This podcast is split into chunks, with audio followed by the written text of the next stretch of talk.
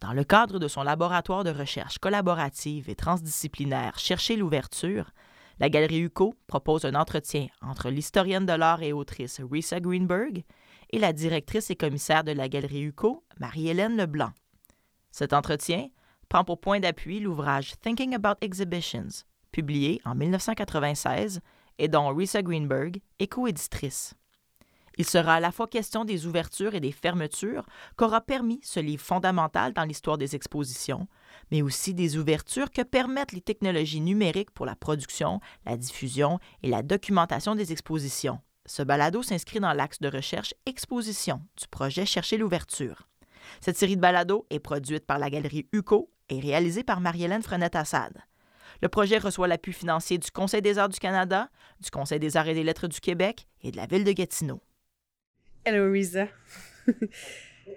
uh, so today we're looking back at thinking about exhibition published uh, in 1996, and I would like first to start with an overview of the cover of the book. So, can we describe the cover of the book together? First, we have an edition. It's a soft cover. Uh, it's uh, 400 87 pages. Inside it's glossy paper, so it it brings the book pretty heavy. Um, so and my copy is uh, blue with some picture that I think was first black and white, and now they're kind of sepia. Um, and yeah, can you talk a little bit about how you construct this book and you arrive with this choice of images? By all means, Marie-Hélène.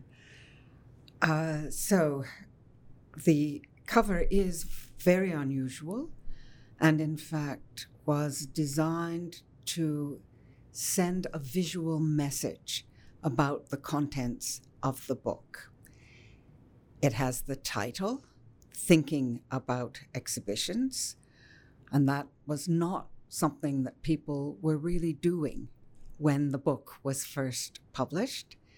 And it includes the name of the three editors myself, Bruce Ferguson, and Sandy Nairne.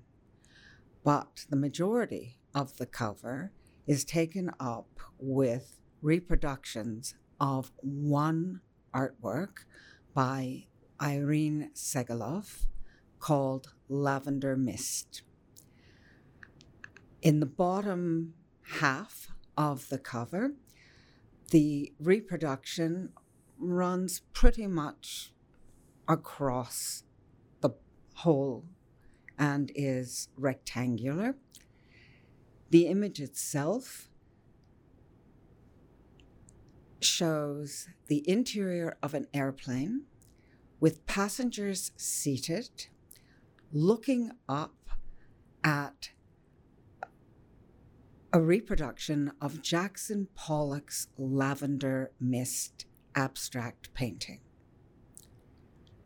What is this? This is, in fact, the epitome of what we wanted to do with this book, and that is to demonstrate that there are so many ways of making exhibitions and so many ways of seeing exhibitions and so many ways of encountering art through exhibitions. There's also an extraordinarily humorous aspect to this wonderful work by Ilene Segalove.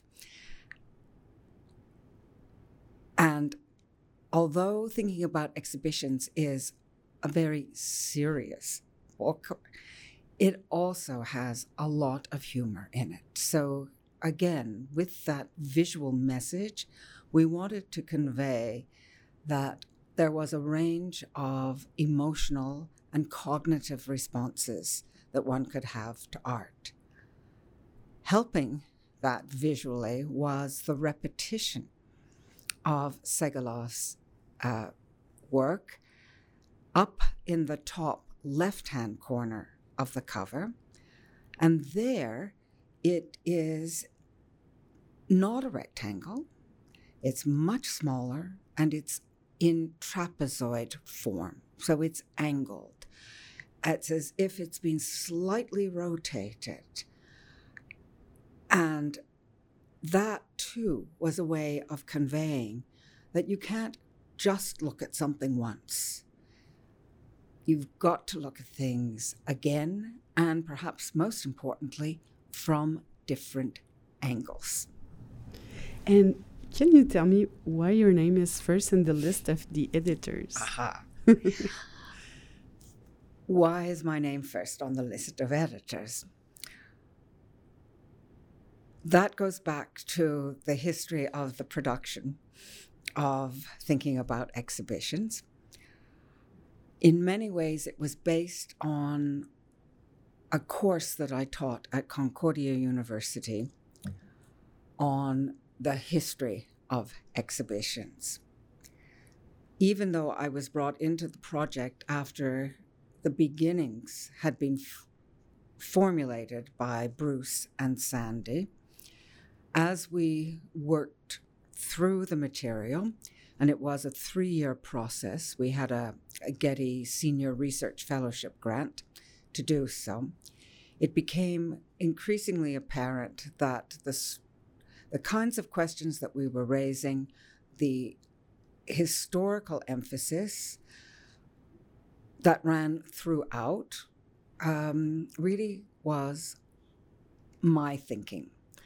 And again, in a sense, what we wanted to do was to act as disruptors to the usual ways of producing either an exhibition or a book. The standard way, as you know, is to list authors or editors alphabetically.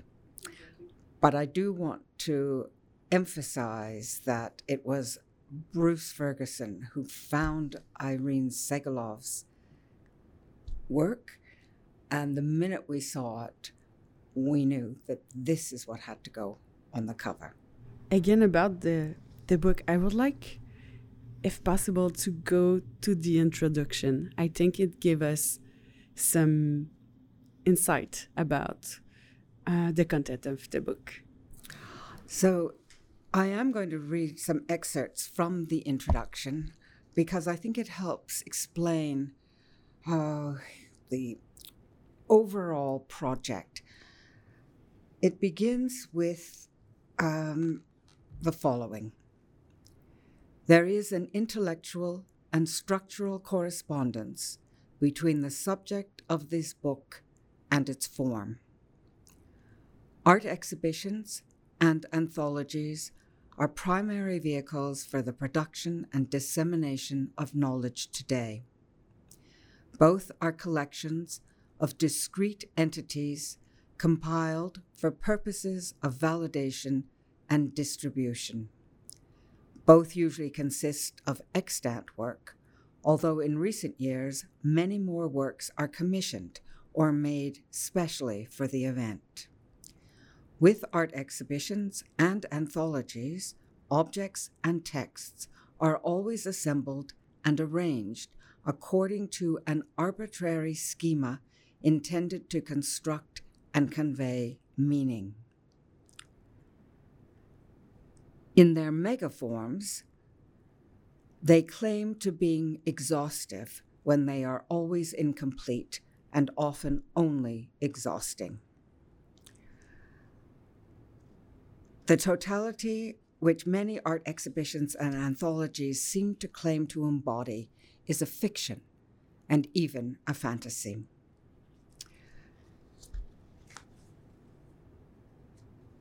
Thinking about exhibitions adopts the form of the anthology to highlight the emergence and consolidation of a new discourse on art exhibitions, as well as to bring into debate a range of issues at play in their formation and reception. Thinking about exhibitions can be compared to an international group exhibition of North American and European contributors. The texts have been grouped or installed in sections designed to focus on exhibition history and histories, curatorship, exhibition sites and forms of installation, narratology, and spectatorship. But as will quickly be evident, most texts relate to several sections. By way of allusion to the impossibility of confining each essay to a particular category, the titles of several of the sections are intentionally oblique. We really wanted to break the traditional approach, which is chronological in terms of history, and also if uh, a traditional volume was structured thematically, usually that structure was self evident when you read the table of contents.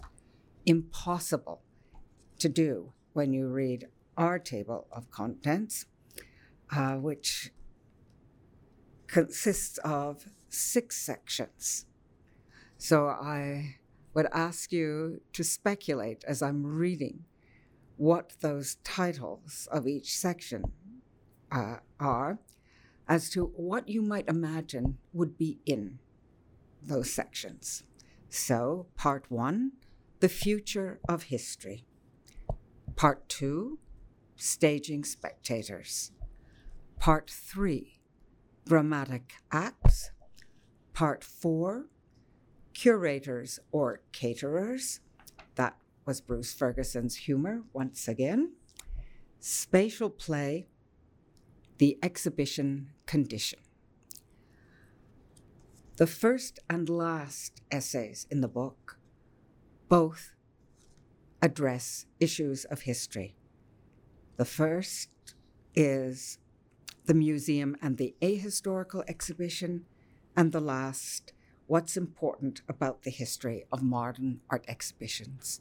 So there's also a circular concept as well, uh, where the beginning brings you to the end and the end brings you back to the beginning. Something that often happens in exhibitions as Exactly. well. Thank you. Um, that brings me two questions. Um, the first one is we know the big history of art, um, and we know also this history of art has mainly been written by men. I'm wondering, is this book how how or is this book is playing a role in history of exhibition? Is this like a like a, an important moment in history of exhibition because you're bringing that with the introduction like the first text and the last one and i'm just curious I think it's important to emphasize that until probably the 1980s, there simply was not a history of exhibitions. There were museum studies in which there might be some history of exhibitions, but there was no actual field identified as history of exhibitions. So, in one sense, the book, with its strong historical content, put that on the table. But it did something much more. It integrated the past and the present, the contemporary and the historical. In other words, it was asking readers and anyone interested in the history of exhibitions not just to think in traditional historical methodological approaches, but rather to always try to understand, yes, what happened in the past, but also the interrelationship of the past and the present. I like to think, in fact, of the book as less about exhibition histories than the introduction of an entirely new field, exhibition studies. and what i really and I, maybe this is why this book is so important still now is that as editors you curate the content of the book as an exhibition or close from an exhibition. Precisely. Precisely. Um, yes. And we actually went out and interviewed a lot of curators, a lot of historians. As I mentioned, uh, we had it was a three-year process. So often, when you're making a large exhibition, it is an equally long process. And we played with the organization of the structure of the book in much the same way that a curator plays with the presentation of the art, especially if it's um, a group exhibition. And I think that has to be emphasized that we definitely saw this as akin to a group exhibition. Probably because Bruce and Sandy were curators. Yeah. It is also, I think, why this book brings so well contemporary and history. Um, the role of the curator is often to make links between those two. But yeah. if I could add something yeah. here, uh, in terms of why it has had the impact that it has had, it really was the first study that integrated material that had not been available in English from other countries, particularly Germany and France. So, for example, although Walter Grasskamp, who is a major historian of German exhibitions and, in particular, Documenta, was known in Europe, none of his work had been translated into English. Um, Nathalie Heinich, the French sociologist of exhibition studies, her work had not been translated into English. So it was um, an international project, if you will, up to a point. Uh, and again, this goes back to your earlier question of why was my name first?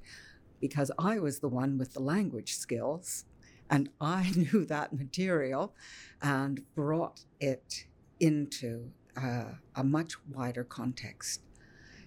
So, what the book also did was, in a sense, to establish English as the, excuse me, the lingua franca uh, of exhibition histories and exhibition studies. Uh, and brings together lots of people that wasn't able to uh, to be together before. Exactly. Yeah. So, um, as central to your book, thinking about exhibitions, as it is to the project Chercher l'ouverture, searching for an opening that we did at Galerie UQO, the idea of collaboration seems to hold importance for you as a means of envisioning research work.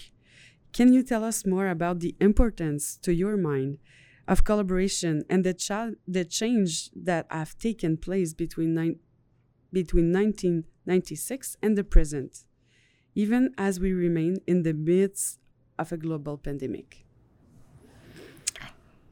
Lots of questions. Yeah by all means. Uh, I'll begin first by talking about the production of the book as a collaborative process.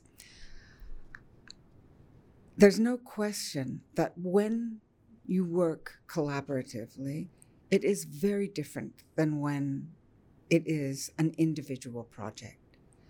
For one thing, it takes at least five times as long.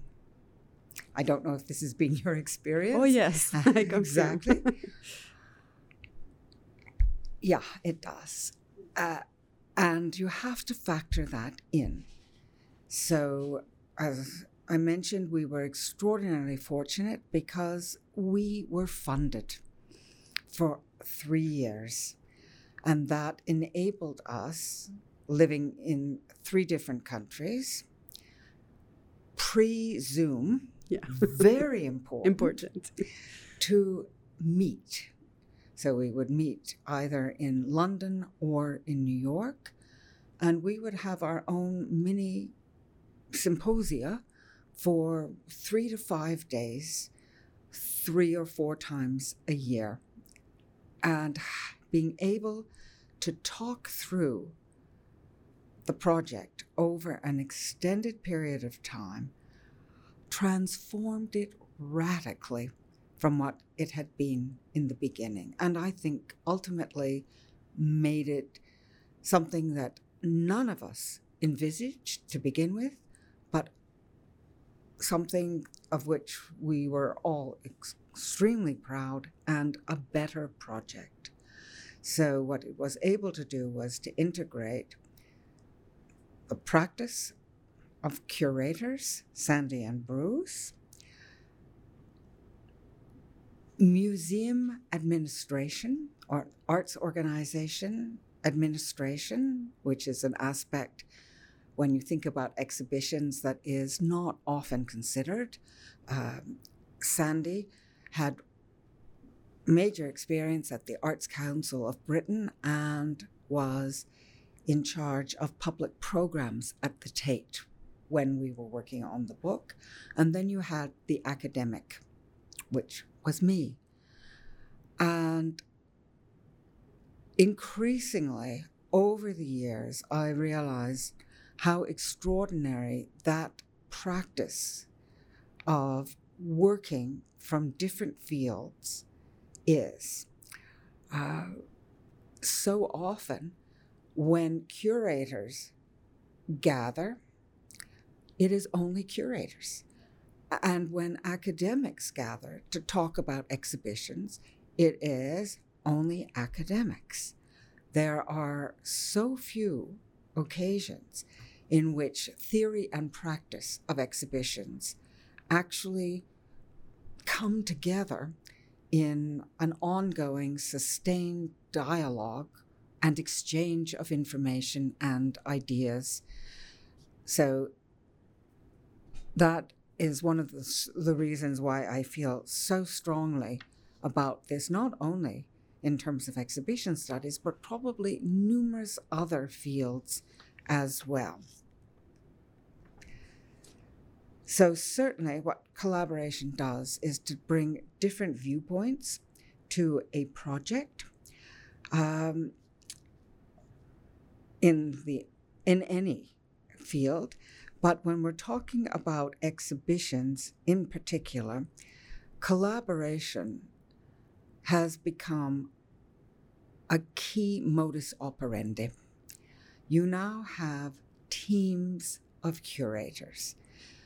This is one of the big changes that I think has occurred with exhibition practice because in the 1990s, it was still a period in which the auteur curator was essentially the model. But if you think of um, well, the 2022 Documenta, which is about to open, that is curated by a collective. And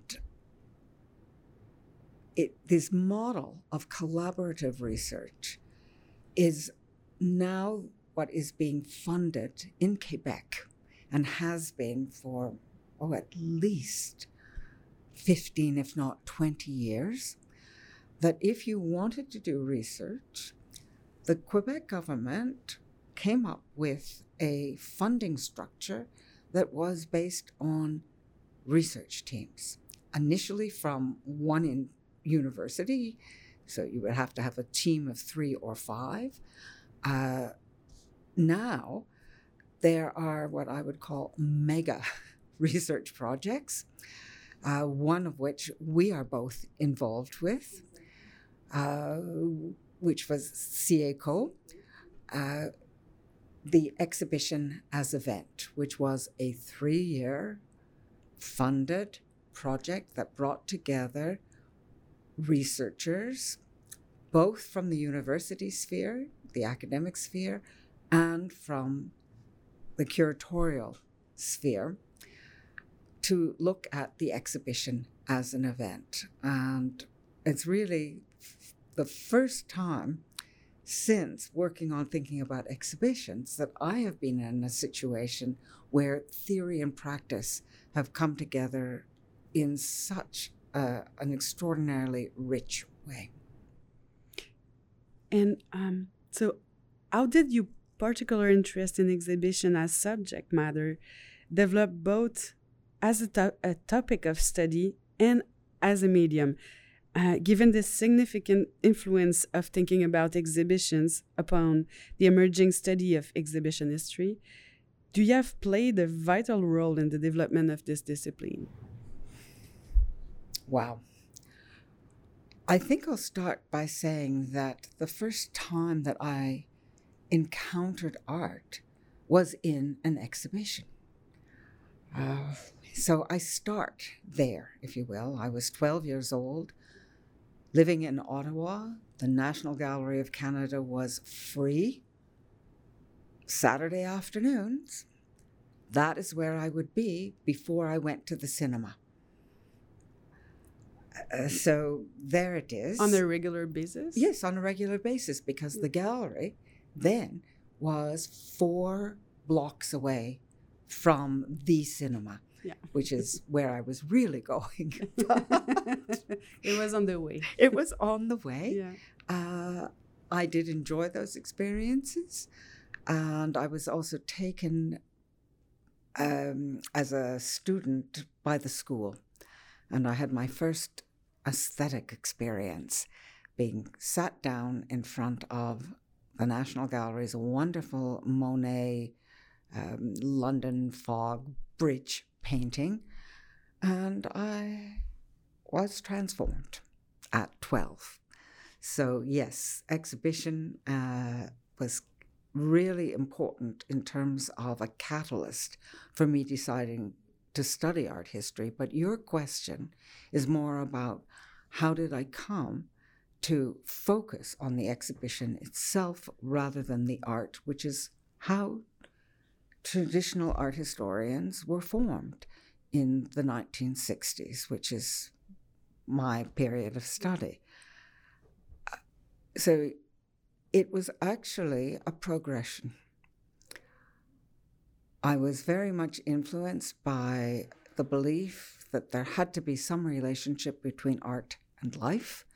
And this is before I even knew about Marcel Duchamp. But yes, I felt that was essential.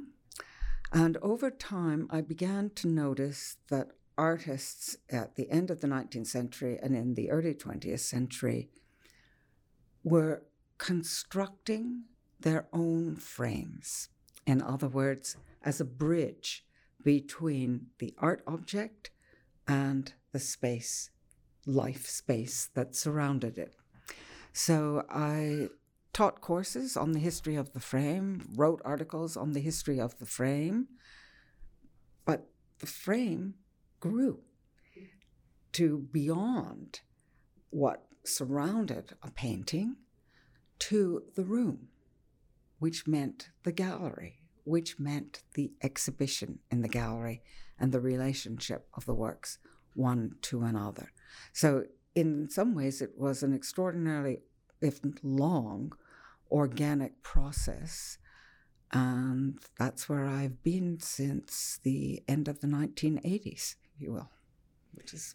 I'm really, um, I didn't know, but um, I have this same moment, this same experience when I was 10 at the National Gallery. This is how I started being interested in in art. It was the exhibition created by uh, Diana Nemiroff of uh, Jana Sterbak. Um, and when I, I I saw the first time the meat dress, I was like, yeah, that's where I start being really interested interested about exhibition, exhibition that could present meat as a piece of art. I was really curious. yeah, so I'm just this is um, point of connection between our two uh, Very history. much. Um, so uh, about the role of exhibition, um, issues of social justice and representation of diversity in exhibition are at the heart of current museum discourse. How do you see these issues as having evolved since 1996? I see a continuum that, in fact, predates 1996. Yeah. Uh, and the continuum, I feel, is from treating diversity in relation to identity politics and rattrapage or the catching up. So I am a very strong feminist, and certainly as initially an art historian and then uh, an exhibition historian, what became very clear was the lacuna of women artists in museum collections, in exhibitions, uh, women as curators, women as museum directors, and I was very fortunate in my formation. Of my three undergraduate uh, art history professors, one was a woman. And also, growing up in Ottawa, I knew that women could be directors of national galleries. It was the period of Jean Boggs. I, the first exhibition I ever curated was uh, the drawings of Alfred Pellan at the National Gallery of Canada under the directorship of Yen Shih, the second woman director. And I became very close friends with Shirley Thomson, the third woman director. So even though I was exposed to women role models in art history and in the museum and curatorial world, there was anything but parity uh, at all. So, what I think is ha- has happened is this slow widening or opening of the field. It began initially with women, with the feminist movement in the 1970s, um, and then began to expand to inclusion of indigenous artists and indigenous curators, non white, uh, of various types. And this can be seen as an additive process. Yes, it can transform a landscape, but the question now, and in well, the past 15 years, has been to what degree does the landscape change? So there is this desire for systemic change that rather than following the old models and just now increasing the number of types of artists who are included is deep, a deep looking at the structures that are underpinning how everything is done. I don't think we're quite there yet at all, but there there is the beginning of this. So there's still, and the two are going on hand in hand. Mm-hmm. So, for example, at the opening of, or the Venice Biennale of tw- 2022, uh, yes, had a, a woman director. It's not the first time, but what was the first time was that essentially 90% of the artists that she included in the general exhibition were women, commented on, disparaged, even in 2022, by too much of the art press. So, for the first time, uh, there were three women of color in three of the major pavilions at the Biennale. Great Britain, Sonia Boyce, who actually won the Golden Lion, Simone Leigh, representing the United States, and Zineb Sedira, France. So you had this combination of solo exhibitions uh, dealing with identity politics and the group thematic exhibition, uh, which was quite similar. I do want to mention the role of the group exhibition because it's very different than uh, a solo exhibition or even a group exhibition of a particular kind of artist. There is another type of identity politics exhibition that is the thematic group exhibition that engages with politics. And a key practitioner, highly influential, was Okwui Enwezor, who would curate exhibitions with Black perspectives on art and history. So, just two of the titles of his exhibitions give a sense of how he was attempting to transform worldviews, at least art worldviews.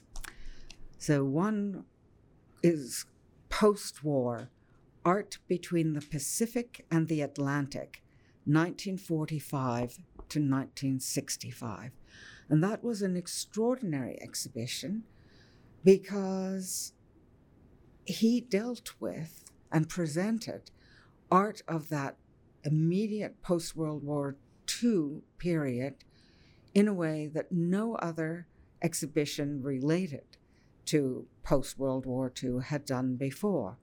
In other words, not from the Atlantic to the Pacific, but the other way around and he included artists from non European countries, in other words, and not uh, Canada and the US, but countries whose artists were indeed affected by the war, who responded in the post war years to post war conditions, but had never been included in a more global look at that history.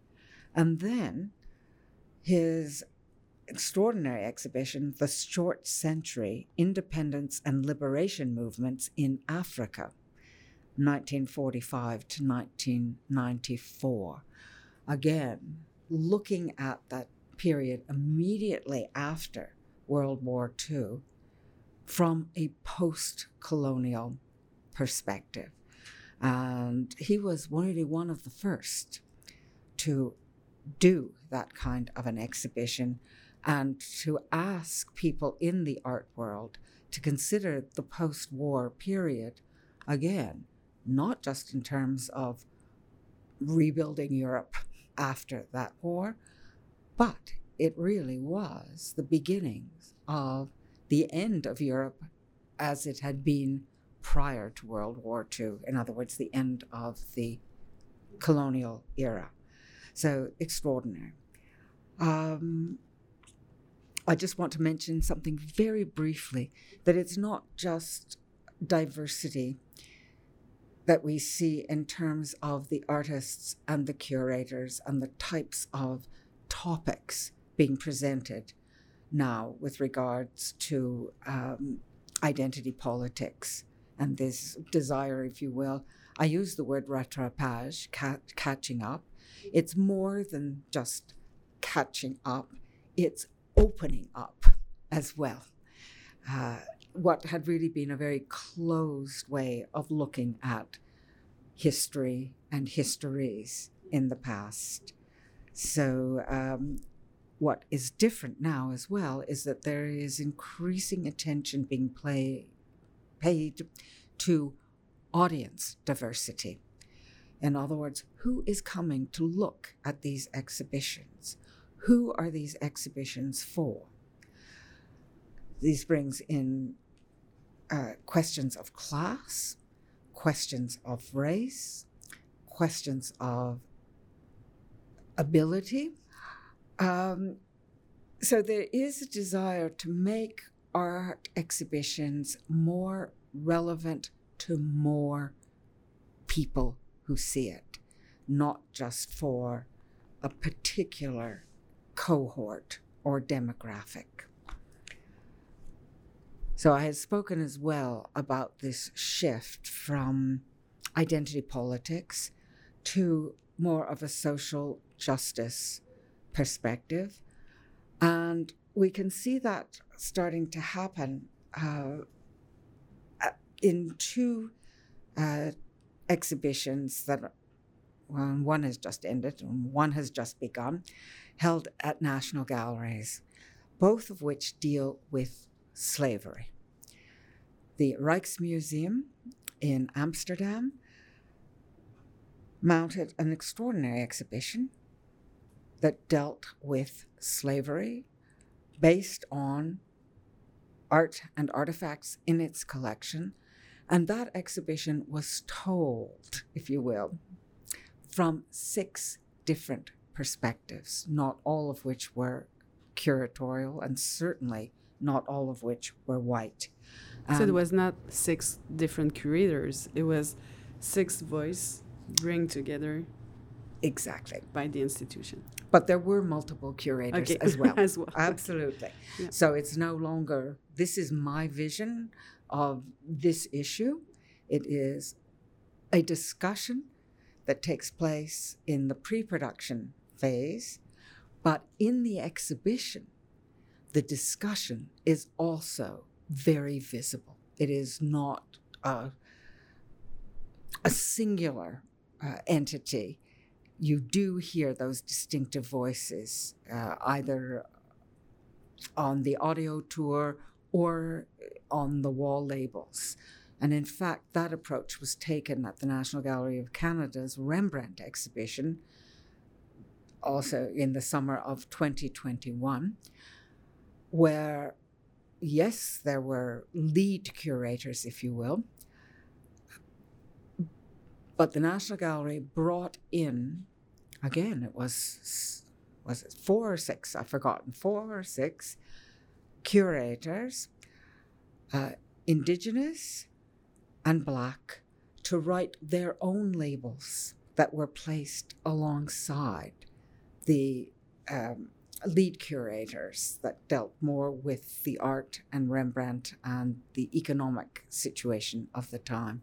So yes, you now had you you visibly see and hear multiple voices, multiple perspectives uh, that cause you as a viewer to rethink what you're seeing, any preconceptions that you had, I remember one label by Gerald McMaster in the Rembrandt exhibition. It's the one that just took me completely by surprise and made me realize how many assumptions I had.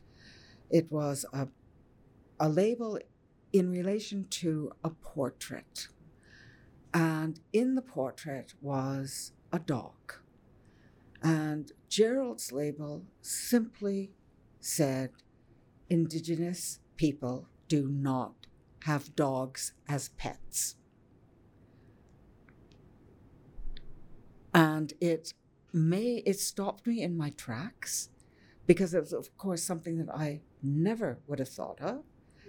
But it immediately put me in the shoes, if you will, of someone Indigenous who would look at this painting of a 17th century Amsterdamer with a dog and not understand what that was about because Indigenous experience did not have dogs as pets.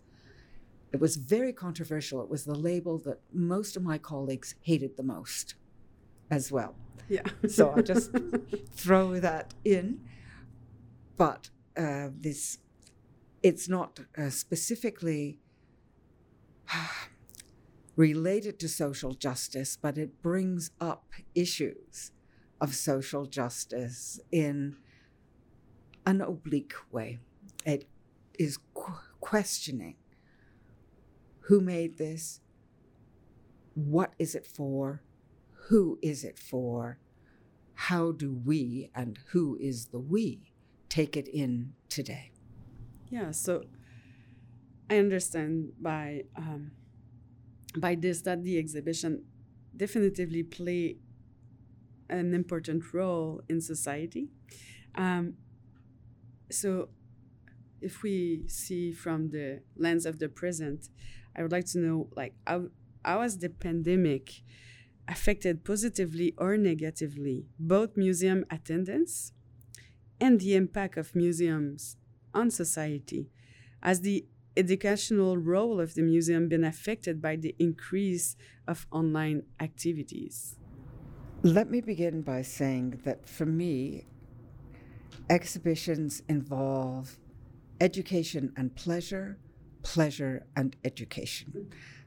Those are the, and the two go hand in hand. Um, so, certainly, with the closure of galleries and museums, the opportunity to engage with exhibitions in reality rather than in virtual space or digital space simply was taken away and incredibly missed uh, because one's experience of art was not direct and it wasn't relational in the sense of it having been curated and we as viewers having to look, yes, at the art, but also at the entire experience of the exhibition itself.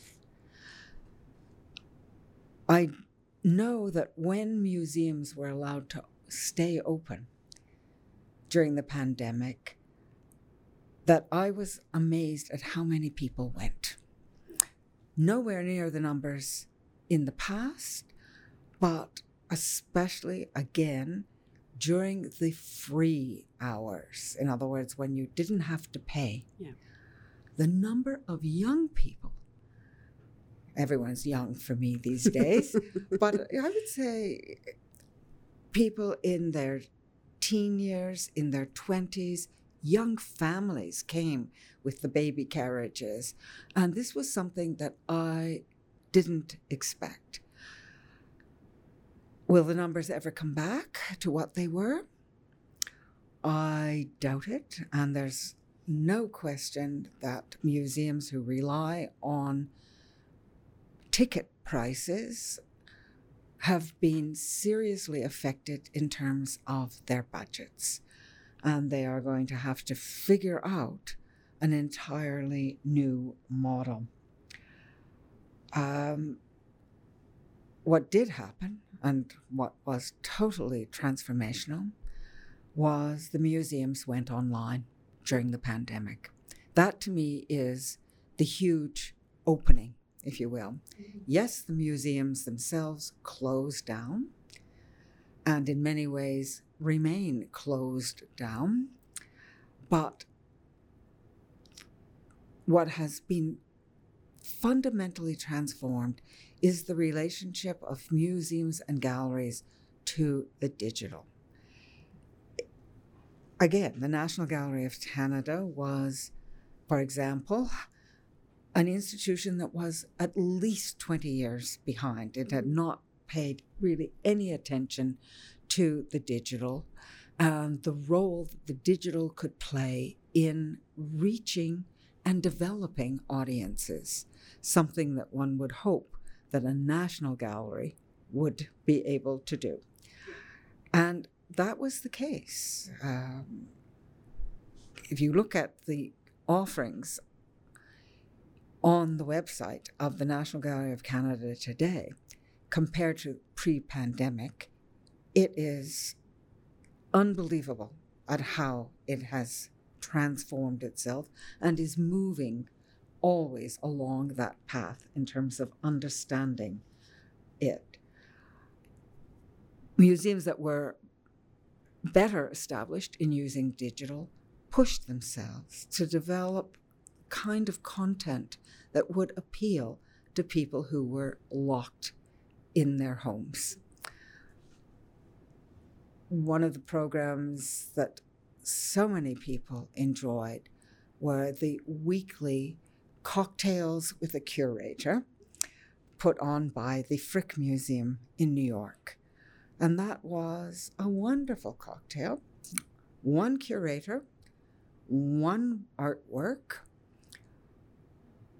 and a cocktail chosen to go with the work. So, for example, for Rembrandt's uh, Polish Rider, it was a cocktail based on Polish vodka. and a, a, bit of a discussion about that and a lesson about the cocktail. Obviously, this was a program for a particular demographic. Uh, and then the whole thing just was 30 minutes, one painting, deep knowledge presented in an extraordinarily engaging way. You take something like the Uffizi Gallery, who became extremely experimental. The Uffizi is a museum of historic art. Nothing in the 19th or the 20th century at all. It developed very funny TikTok uh, explorations of its collection and got extraordinary attention, not just in the art press, but in the press in general. So you had these 40 minute, 40 second uh, takes on paintings, such as a Caravaggio, uh, early 1600s painting of, I believe it's um, Narcissus with a mask. So again, his making fun a bit of the situation, bringing the past and the present together. Um, and for those of us who traveled to see exhibitions and couldn't, there was the development of tours of exhibitions. I desperately, for example, wanted to go to see the Artemisia exhibition in London at the National Gallery. There was no way. I, they wouldn't let me in. and I certainly didn't want to travel during the height of the pandemic. The National Gallery had never done on site videoed tours of their exhibitions. Yes, you might have the curatorial talk. Yes, you might have the installation photographs of the exhibition, but you didn't have the walkthrough. And there's a superb walkthrough on the Artemisia exhibition, which is a once in a lifetime, if that, exhibition of Artemisia Gentileschi's superb paintings gathered together well, it will probably never happen for another 50 to 75 years. I didn't feel deprived at all. And as I say, I got the sense of being in an exhibition because the camera skills were excellent, the sound quality was superb, there was a, a a really good balancing of focusing on the curator and on the section or the artwork that the curator was discussing. It's interesting from what you're saying. It, I, I realized that during the pandemic, the curators came to light. Usually, we never see the curator, or so like not often. And you're right that during the pandemics, the different um, ideas that museum brought up to make things happen online uh, I'll like often involve the curators and we can now see them and like hear them uh, because before it was mostly like their texts that we were in contact with so this is an interesting no, thing you're absolutely correct but i do want to say that i think there's a difference between what was happening in the 70s and the 80s with auteur yeah. curators. Yeah. This is not about showmanship, if you will. Not at all. Yeah. It is really yeah. about reaching a wide audience. Yeah. It is a desire to educate. Educate. Exactly. yeah. and that is quite different. yeah. Uh, but, and you're quite right. The Yeah. curator is more visible Yeah. than before. Yeah. But what remains the same is that exhibitions in the galleries are rarely identified by curator name. You're right. You will have the title. In title. big museums. Yes, Yeah. Yeah. exactly. Yeah. You will have the title of the exhibition, yeah. The artist. the artist, Yeah. but those who did the work for the exhibition You're right. still not. Yep. Yep. Yeah. Sadly. Um. So that brings me to this other question I have. Uh, what What do you think are the biggest change in the realm of exhibition since 1996? In what respects has the study of exhibitions and the practice of exhibiting shifted? Well, first of all, the big change is there's more. Yeah. and more and more and more, Yeah. not only numerically, but in terms of more ki- different kinds of exhibitions and more exhibitions that we are aware of happening in other places. So that is completely transformational. Uh, whereas in the past, you could concentrate on seeing a few major exhibitions a year. You can't do that now unless you are constantly traveling. So, on the one hand, you have this explosion of the practice of exhibition making and participation.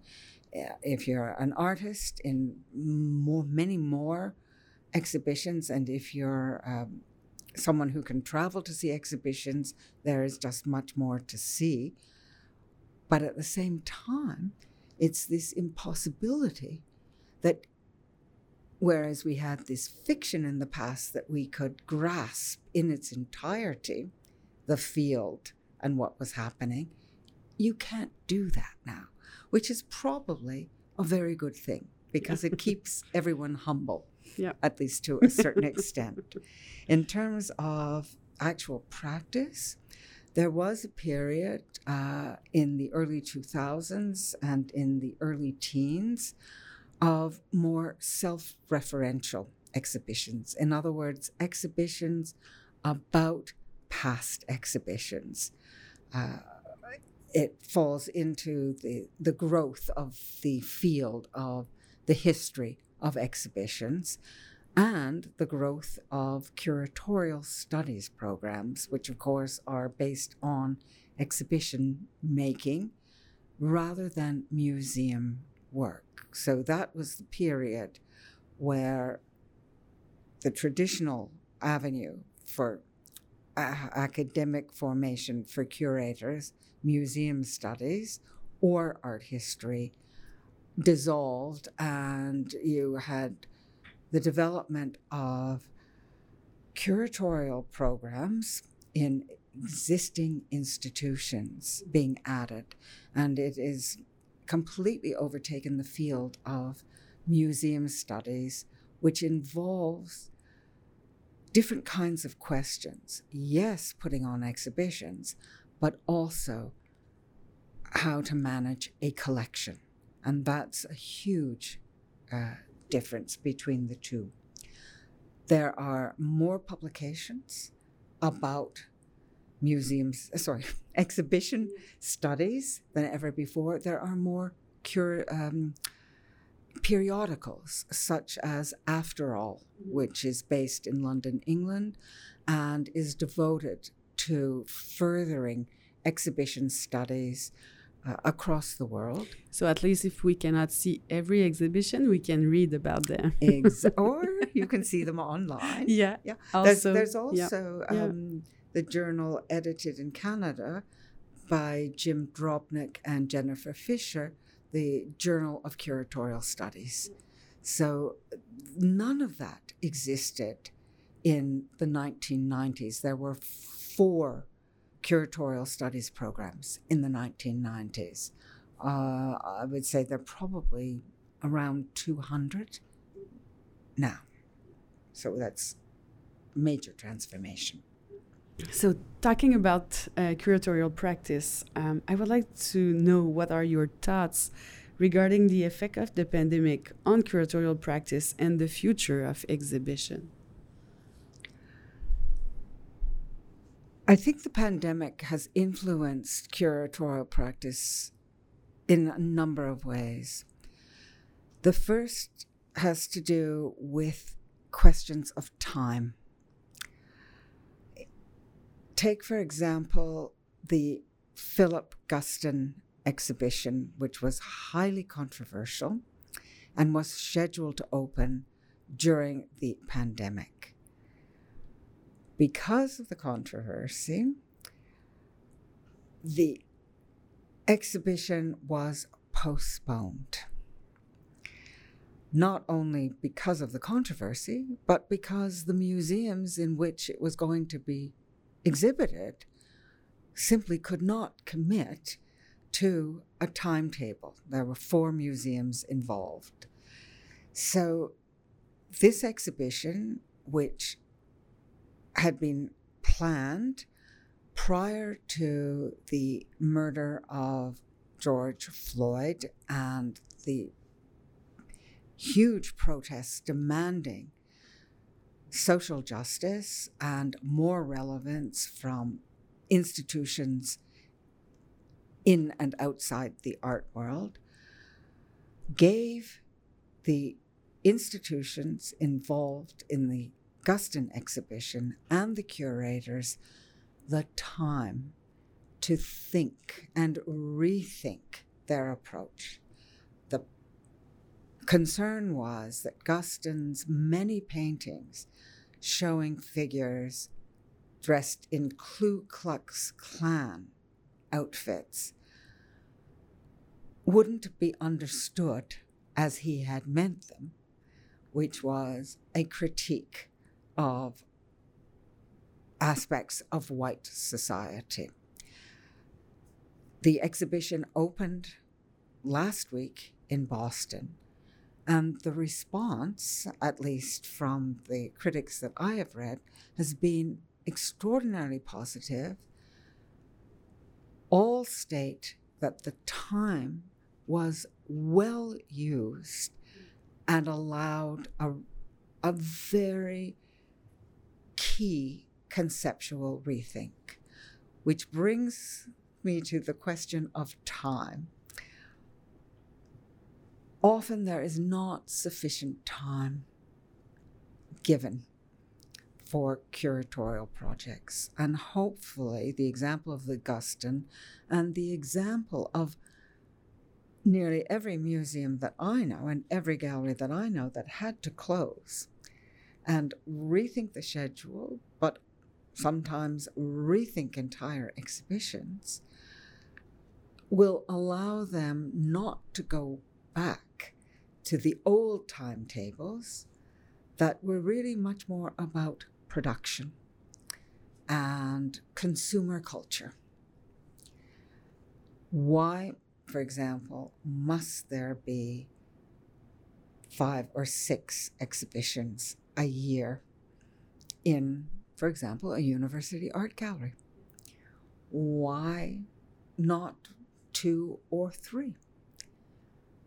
Build your programming over a longer period of time. And again, don't feed what Guy Debord called the society of the spectacle. That in allow yourself, I'll say it, to think about exhibitions. yeah. yeah.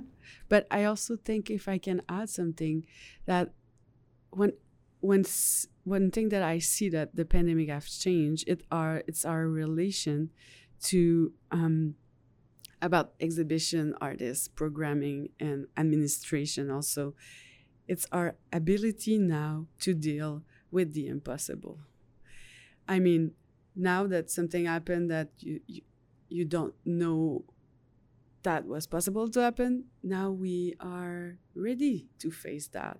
And we took that with a lot less gravity. It's um yeah and that helps for the day to day work.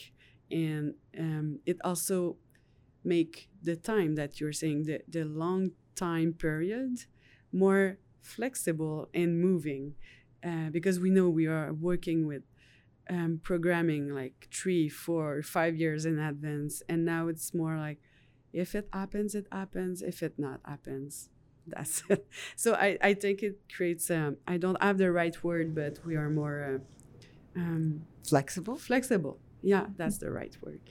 But may i just Yeah. also say that what we've been talking about is the internal production of exhibitions and programs one of the other key changes that has occurred in a number of institutions is a rethinking of the mandate of the museum. And notably, Sally Tallant, who is the director of the Queen's Museum, uh, totally transformed the function of that museum during the pandemic. The ground floor uh, lobby spaces became a food pantry.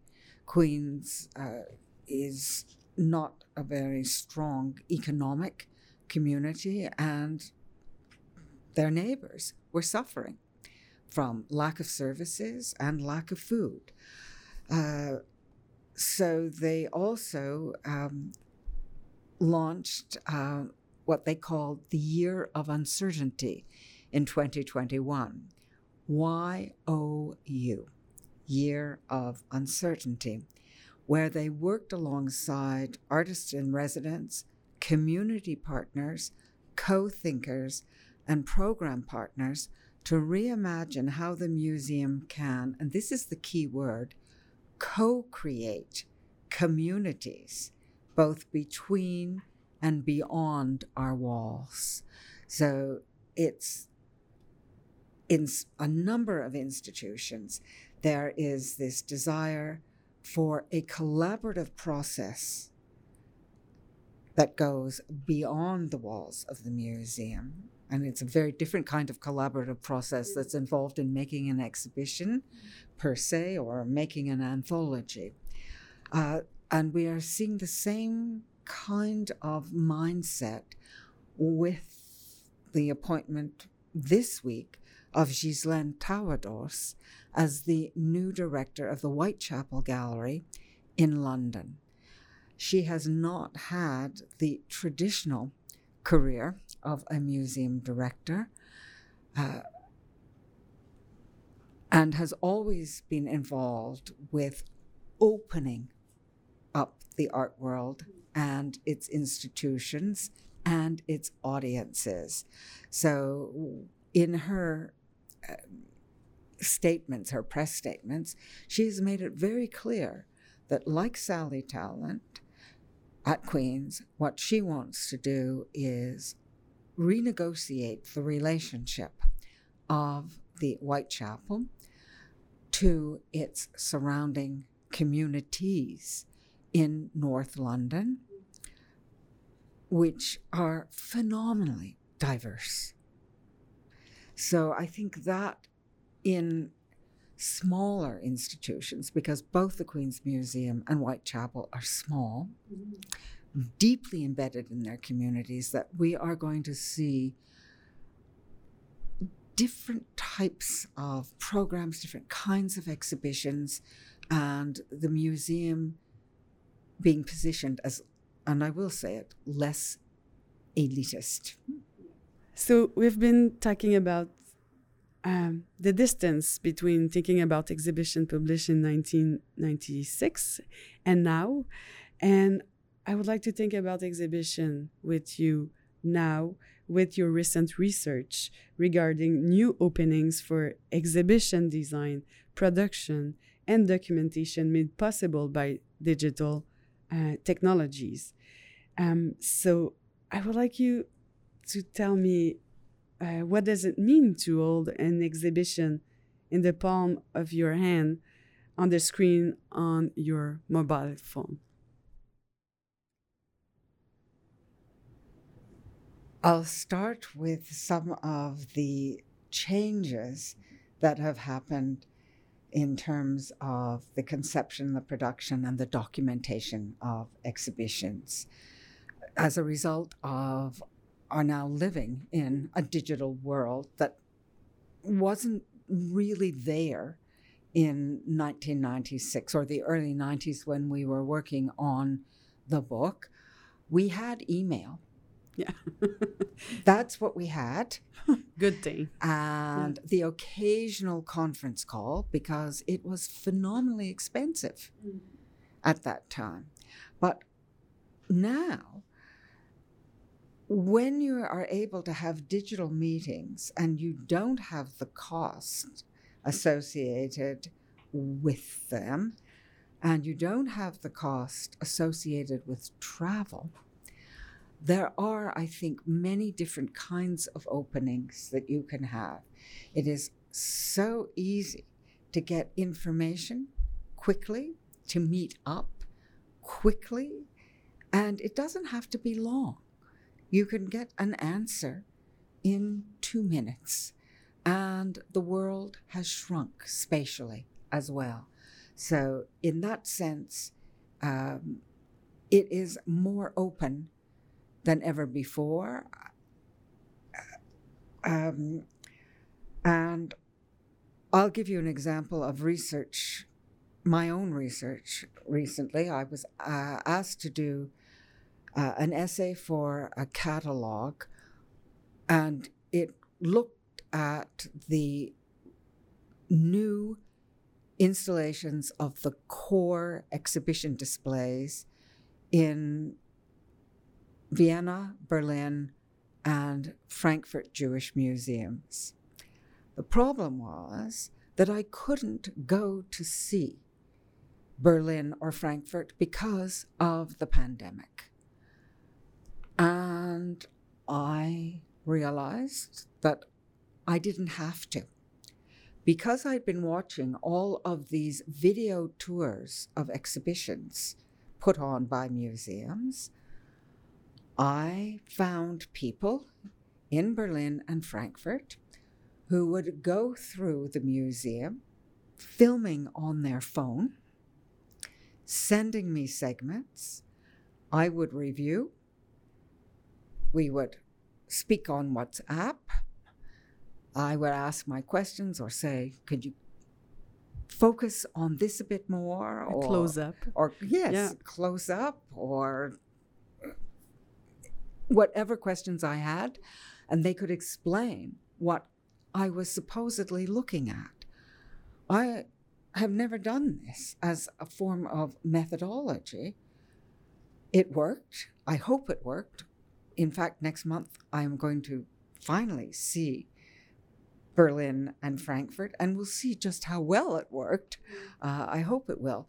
But it was transformational in terms of a research practice that I had.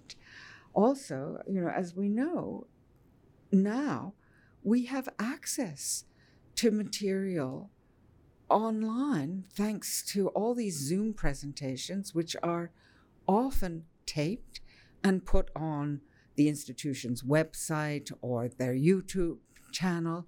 So I'm learning so much more uh, and hearing more perspectives than I ever would be able to. I can attend the symposia in relationship to exhibitions that I wouldn't have been able to in the past. So, in terms of my own research, and I'm presuming everyone else's, uh, this is transformational. The issue for me is going to be how all of this material is archived. If it's not archived well, we'll never find it again. In other words, 10 years from now, if you want to go back, it can be lost in website hell. So, that um, I think is really important uh, in terms of a research challenge or uh, a practical challenge that might emerge. So the digital is really key in opening things up, but not entirely. again, you still need that firsthand contact.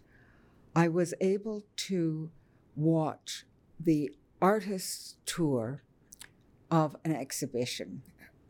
Uh, the artist is Wilhelm Sasnal, and he had um, an exhibition uh, in 2021 at Polin, which is the Jewish Museum in Warsaw. And Sasnal is an extraordinary painter whose work I've followed for years.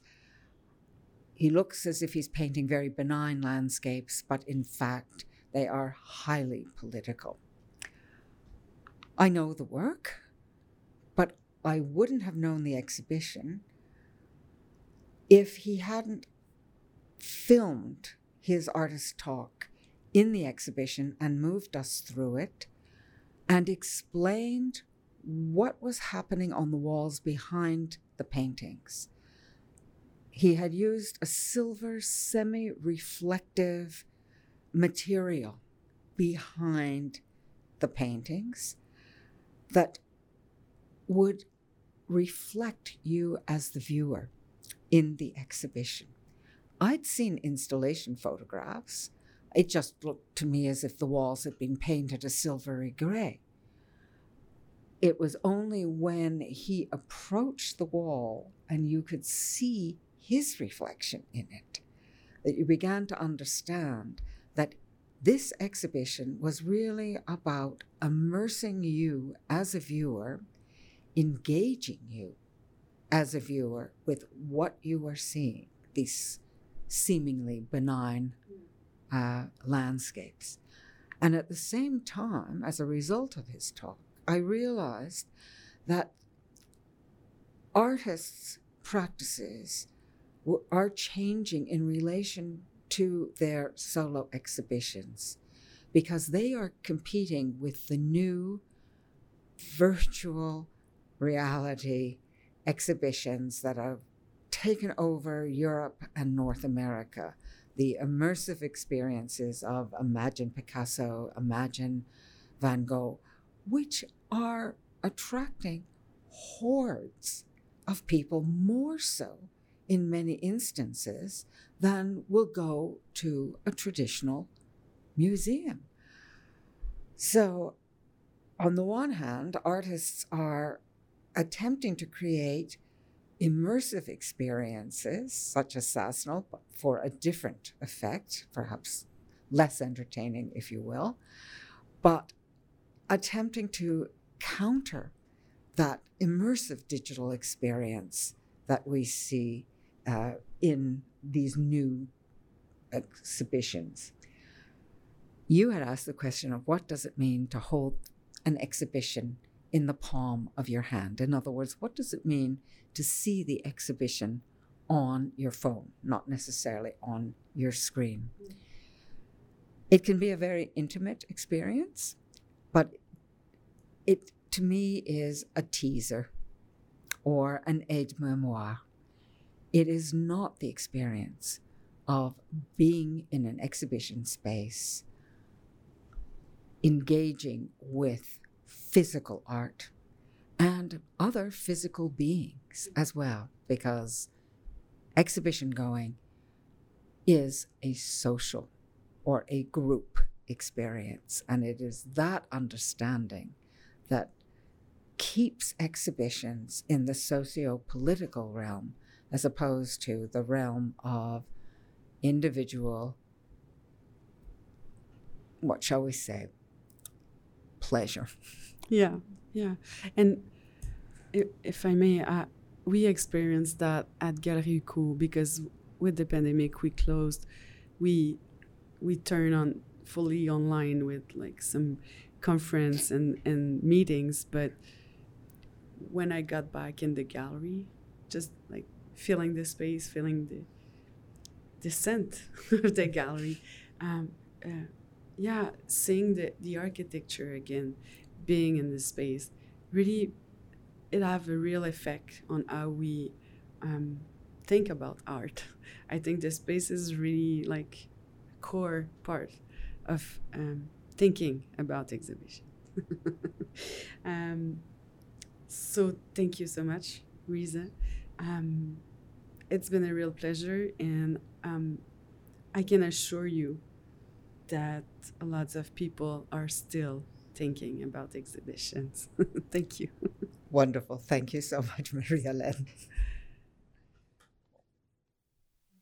Reesa Greenberg est une historienne de l'art établie à Ottawa, au Canada, surtout connue pour ses recherches sur l'histoire des expositions. L'ouvrage Thinking About Exhibitions, coédité avec Bruce Ferguson et Sandy Nairn, est un classique dans le domaine. Les écrits de Greenberg mettent l'accent sur les politiques identitaires, les nouveaux genres d'exposition, les initiatives numériques et le traumatisme collectif dépeint dans les musées d'art et ethnographiques. Elle a publié de nombreux ouvrages en anglais, en français, en allemand, en néerlandais, en hongrois, en russe et a été consultante pour des musées au Canada, aux États-Unis et en Hollande. Ses postes d'enseignante comprennent ceux de professeur agrégé à l'Université Concordia, de professeur auxiliaire à l'Université York et à l'Université Carleton, de professeur invité au California College of Arts et de la Moscow State University of Humanities. Depuis 2015, Marie-Hélène Leblanc occupe le poste de directrice et commissaire de la Galerie UCO à l'Université du Québec en Outaouais.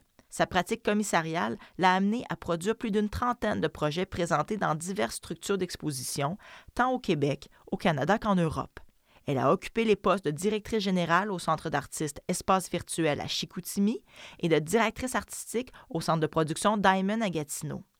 Marie-Hélène Leblanc est candidate au doctorat en études et pratiques des arts à l'Université du Québec à Montréal, où ses recherches portent sur les rapprochements entre l'histoire racontée et le rapport au temps dans les pratiques contemporaines qui traitent des guerres depuis 1990. En 2018, elle recevait le prix de la relève des Sociétés des musées du Québec et en 2013, elle recevait la bourse Jean-Claude Rochefort pour le commissariat d'art contemporain de la Fondation de l'UCAM.